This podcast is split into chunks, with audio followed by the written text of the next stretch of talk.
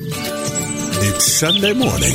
Time for the great outdoors with Charlie Potter. Brought to you by the all new Chevy Silverado and ChevyDriveChicago.com on Chicago's very own 720 WGN.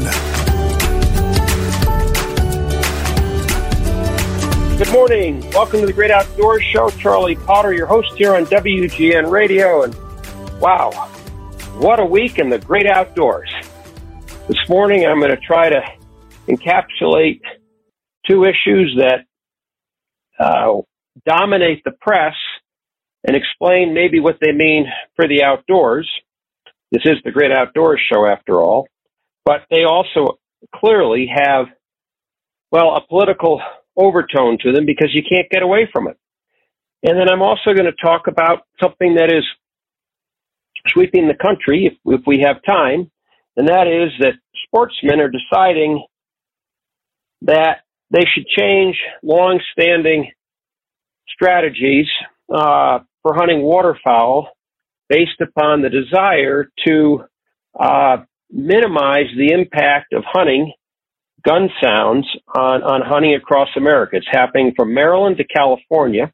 And I'll, I'll talk a little bit about that if I have time. But first, I, I have to start off with a headline that grabbed me this week, and it, it, it just showed it, it showed me in so many ways how conservation organizations, a lot of them, have just gone completely adrift and cannot help themselves but slobber at the federal trough. Not all organizations, obviously, and there are wonderful partnerships such as the North American Wetlands Conservation Act with Ducks Unlimited at the lead, where you have public-private partnerships that are spending taxpayer money very well matching it with hard earned private sector funds. And the North American Wetlands Conservation Act is, is a tremendous benefit to, to the preservation of wetlands and wetland dependent birds and waterfowl across North America. I'm not talking about that. I'm talking about what's happening in the conservation community with this budget reconciliation bill, which according to the Theodore Roosevelt Conservation partnership. They call it Build Back Better, and their headline is What the Pending Infrastructure Vote Means for Hunters and Anglers. And I say this with personal experience. I was one of the founding directors when Jim Range started the Theodore Roosevelt Conservation Partnership some 21 years ago. I served on its board for a number of years until I, it just came, became apparent to me that that some of the way the things that I thought we should be doing were, were not being done or or weren't being done as effectively. But I've supported the organization. I've believed in the organization. And then I read this headline that they believe a conservation organization believes that the this massive infra, this, this massive reconciliation bill should be passed because of what it's going to do for conservation and all the money that's going to flow its way if this bill passes. Um, 350 millions for a first of a kind grant program to construct wildlife friendly roadway crossings and interconnect fragmented migration corridors. I want to see how that's going to happen. 250 million for the Legacy Roads and Trails Remediation Program to improve access to Forest Service public lands and safeguard fish and wildlife habitat from harmful runoff and pollutants caused by roads in disrepair. Reauthorize the Sport Fish Authorization and Boating Trust Fund, which pays for fisheries. We ought to do that. It has nothing to do with more government spending. 1.4 billion for natural infrastructure solutions through promoting resilient operations for transformative, efficient, and cost-saving transportation projects. I don't know what that means. 14.65 billion for the Clean Water State Revolving Fund program, which supports estuary restoration and stormwater management projects.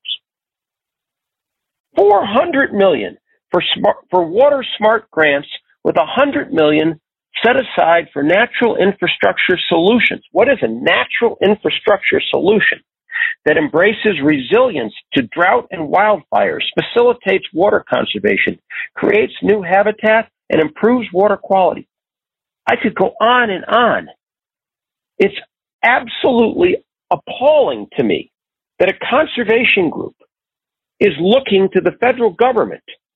A private conservation group is looking to the federal government to fill its coffers with billions, I mean, billions of dollars so that we can greatly expand programs, which I'm sure are, are terrifically important. And having spent my entire life, adult life, in and around the conservation community, I fully understand the needs that we have to improve our natural resources. This is, this is off the charts. We can't effectively spend the money we have now. The Land and Water Conservation Fund at $900 million a year authorization is, has been a, a slush fund in a lot of ways without great oversight. And we're talking now of creating funds that are 20, I don't know, 30 times larger than that. We're talking billions and billions of dollars. I mean, 1.4 billion for natural infrastructure solutions to promote resilient operations for transformative, efficient, and cost-saving transportation projects. I'm sorry. If I if you're mad at me this morning for for for talking about this, I guess you're going to be mad at me. But as a lifelong conservationist who has supported, as have so many of you, wonderful private sector conservation efforts, because we believe the private sector the Ducks Unlimited, the Delta Waterfowls, the, the Ruffed Grouse Society, the National Wild Turkey Federations, the, the Trout Unlimiteds, all the organizations, Pheasants Forever, and if I've left you out, I'm really sorry.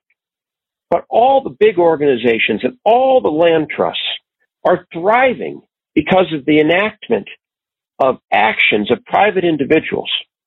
They're not thriving because the federal government decided to send, spend billions, billions and billions of dollars all of a sudden to make all the problems we face go away. If, if that's truly what, what we want to do, for goodness sakes, give the money to Ducks Unlimited, give it to Delta Waterfowl, give it to Pheasants Forever, give it to, give it to the organizations, Trout Unlimited, Wild Salmon Center, give it to the organizations that on the ground have proven that they can do the research and effectively develop projects. That's what the North American Wetlands Conservation Act is all about. And that is 50 to 60 million dollars a year. And by the way, it's hard to spend 50 to 60 million. I know this personally. It's hard to spend 50 to 60 million dollars a year on wetlands conservation in key areas because most of it is on private land and landowners sometimes are hesitant to engage in conservation projects particularly landowners on the Canadian prairies and in the Dakotas who look at this as, as a way to diminish the impacts and capabilities of agriculture. So if we have a hard time allocating $60 million a year to wetlands conservation a year, I say a hard time, we, the need is there, but being able to deliver these projects on the ground is not easy. What are we suddenly going to do with billions and billions of dollars. It's, it's not going to get spent. Or if it gets spent, you can forget about it being efficiently spent. So this is nothing to do with Republican or Democrat or independent or whatever your party affiliation might be, or if you don't have any. This has to do with common sense. You cannot throw, I mean, and for the Theodore Roosevelt Conservation Partnership to say this is fabulous and that we need to do this, I wonder who they're talking to in the conservation community.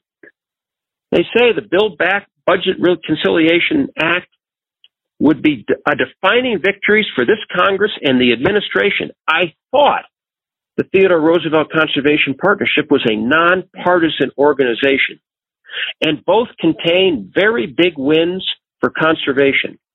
Well, I'm not sure that, in fact, as I just said a moment ago, they're not wins for conservation. They are wins for everyone who just feeds at the federal trough in contracts and all these things that occur. Conservation does not need this kind of money. Conservation needs thoughtful expenditures of the resources available today. We already have a billion dollars a year coming to wetlands waterfowl through the Land and Water Conservation Fund, through the Pittman Robertson funds. We have way over a billion dollars, and we're having trouble wisely spending that money. I can't, I can't imagine this. Anyway, when I read this, I thought if I was still on their board, I would be resigning immediately. And I know the individuals on their board, many of them, and I know the executive director well. He's a wonderful person. But I just wonder if maybe organizations that are based in Washington, D.C., in the conservation world, need to come out and see some of the things taking place on the landscape. I'll be back in just a moment with much more on the Great Outdoors Show. And when I do, I, I have to talk about what's been happening in, in Glasgow or what didn't happen and who didn't show up and ask what that really means for the future of hunting and outdoor recreation. I'll be back with much more in just a minute. This is Charlie Potter on the Outdoor Voice of Chicago and America, 720 WGN.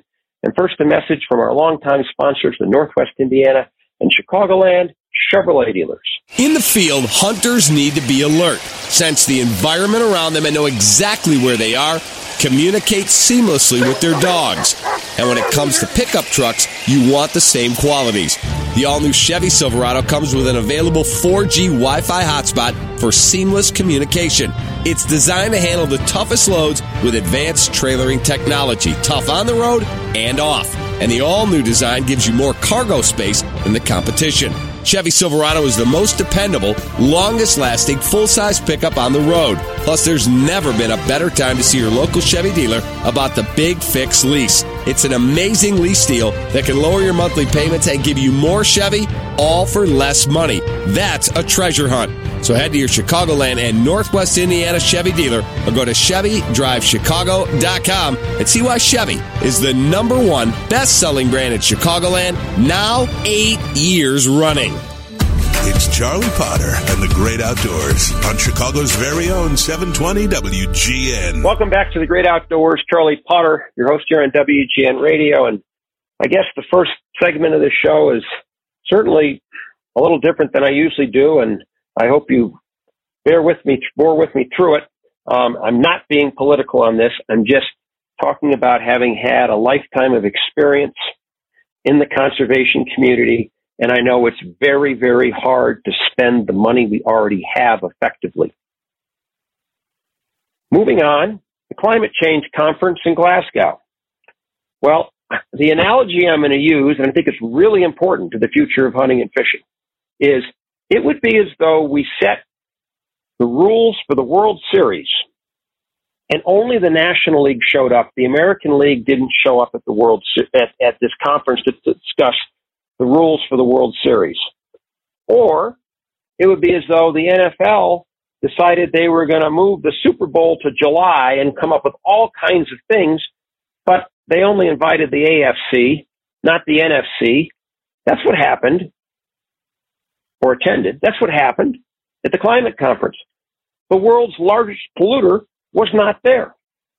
The Wall Street Journal wrote a fantastic editorial, and I'm not plugging the Wall Street Journal by any means, but they wrote a fantastic editorial saying how Russia and Vladimir Putin were laughing all the way to the bank as the world turns its focus to green energy when Russia derives most of its revenues from traditional oil and gas and how China has no intention of playing ball, at least not now. And they have said publicly that until 2030, they're not really interested in trying to reduce emissions because they have a growing economy to take care of. While China is building coal plants right and left, we're closing coal plants right and left.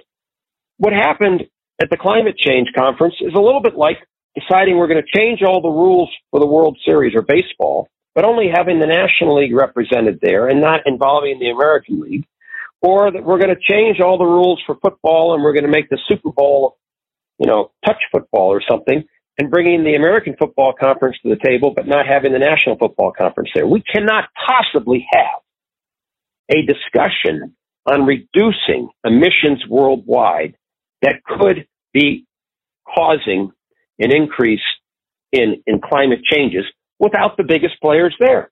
And China's made it very clear. They are not interested in reducing emissions until after 2030 because they want to grow their economy. And as I said a moment ago, Russia laughing all the way to the bank because, of course, they make their money on oil and gas. So the less oil and gas the rest of the world's producing, guess what? The more their oil and gas is going to be in demand because there is no immediate transformation from what we've been doing for the past hundred years to whatever we're going to be doing in the future. So what is this? How is this relevant to the future of hunting and fishing? I think it's very relevant. Species, depending on what happens, are going to adapt. Some may not. That's the story throughout time. But by and large, species are resilient and they're going to adapt. Also, we do not know yet the impact of thousands of windmills in migratory corridors. It could well prove to be that these windmills are absolutely horrible for birds. We don't think they're good for birds, but we don't have the data yet. And, and what if we go and build thousands and thousands of windmills and put them as we have been right down the flyways, the Mississippi flyway. Drive through central Illinois, drive along the Illinois River, and what you see are windmills everywhere. That's one of the biggest migratory bird corridors in the world. What if we find out that, geez, we're actually killing millions of birds because of windmills? So we require certain industries to do exhaustive studies before they do anything. And we enable other industries because we think they could be helpful to the future of the world to do, to put up windmills without any evaluation as to their impact. I'm not saying windmills are bad. I hope that they're the future from the point of view of maybe we can, we can have a lot of electricity made by them. That would be great, but we don't, we don't know what's going on. So the climate conference, I think the Wall Street Journal said it best, was a lot of noise. And again, I'm not plugging the Wall Street Journal. It was a lot of noise, but the substance of it is not there. And until we say to China, hey, you got to be at the table, we're not going to make any progress. And, and, and for the future of, of, of animals in the United States and Canada, which is directly relevant, I guess, to, to us, um, my guess is we've overblown the impacts in a lot of ways, and species have adapted through time. And one of the things that we've already seen, and it's not necessarily because of warming climate, we've seen migrations of so many species shorten. They're shortening because we've changed our agricultural landscape and we're providing food and habitat and, and the things they need without going as far south. That's a fact. And yet, if you read the climate stuff, it says it's all because of climate change. I think a lot of people would say, no, it's because we've, we've provided a better buffet table further north for all kinds of, of, of birds. So there's a lot at stake here in the future of this discussion, but I hope we can have it in a, in a context with, with separating rhetoric from reality. And for the near term future of hunting, the climate change conservation is probably not very relevant. A lot of people in the Atlantic salmon industry feel it's very relevant what's happening with salmon, the potential warming of waters. Same with Pacific salmon. We've got to figure this out, but we need to figure it out with everyone at the table. That's, I guess, my thought on that. I'm going to sign off. I thank you so much for listening today. I, uh, I went a little bit far afield. I'll bring it back next week. We won't have two seminal events happening in one week. That I'm sure of. Have a great week in the great outdoors. This is Charlie Potter on the Outdoor Voice of Chicago and America, 720 WGN.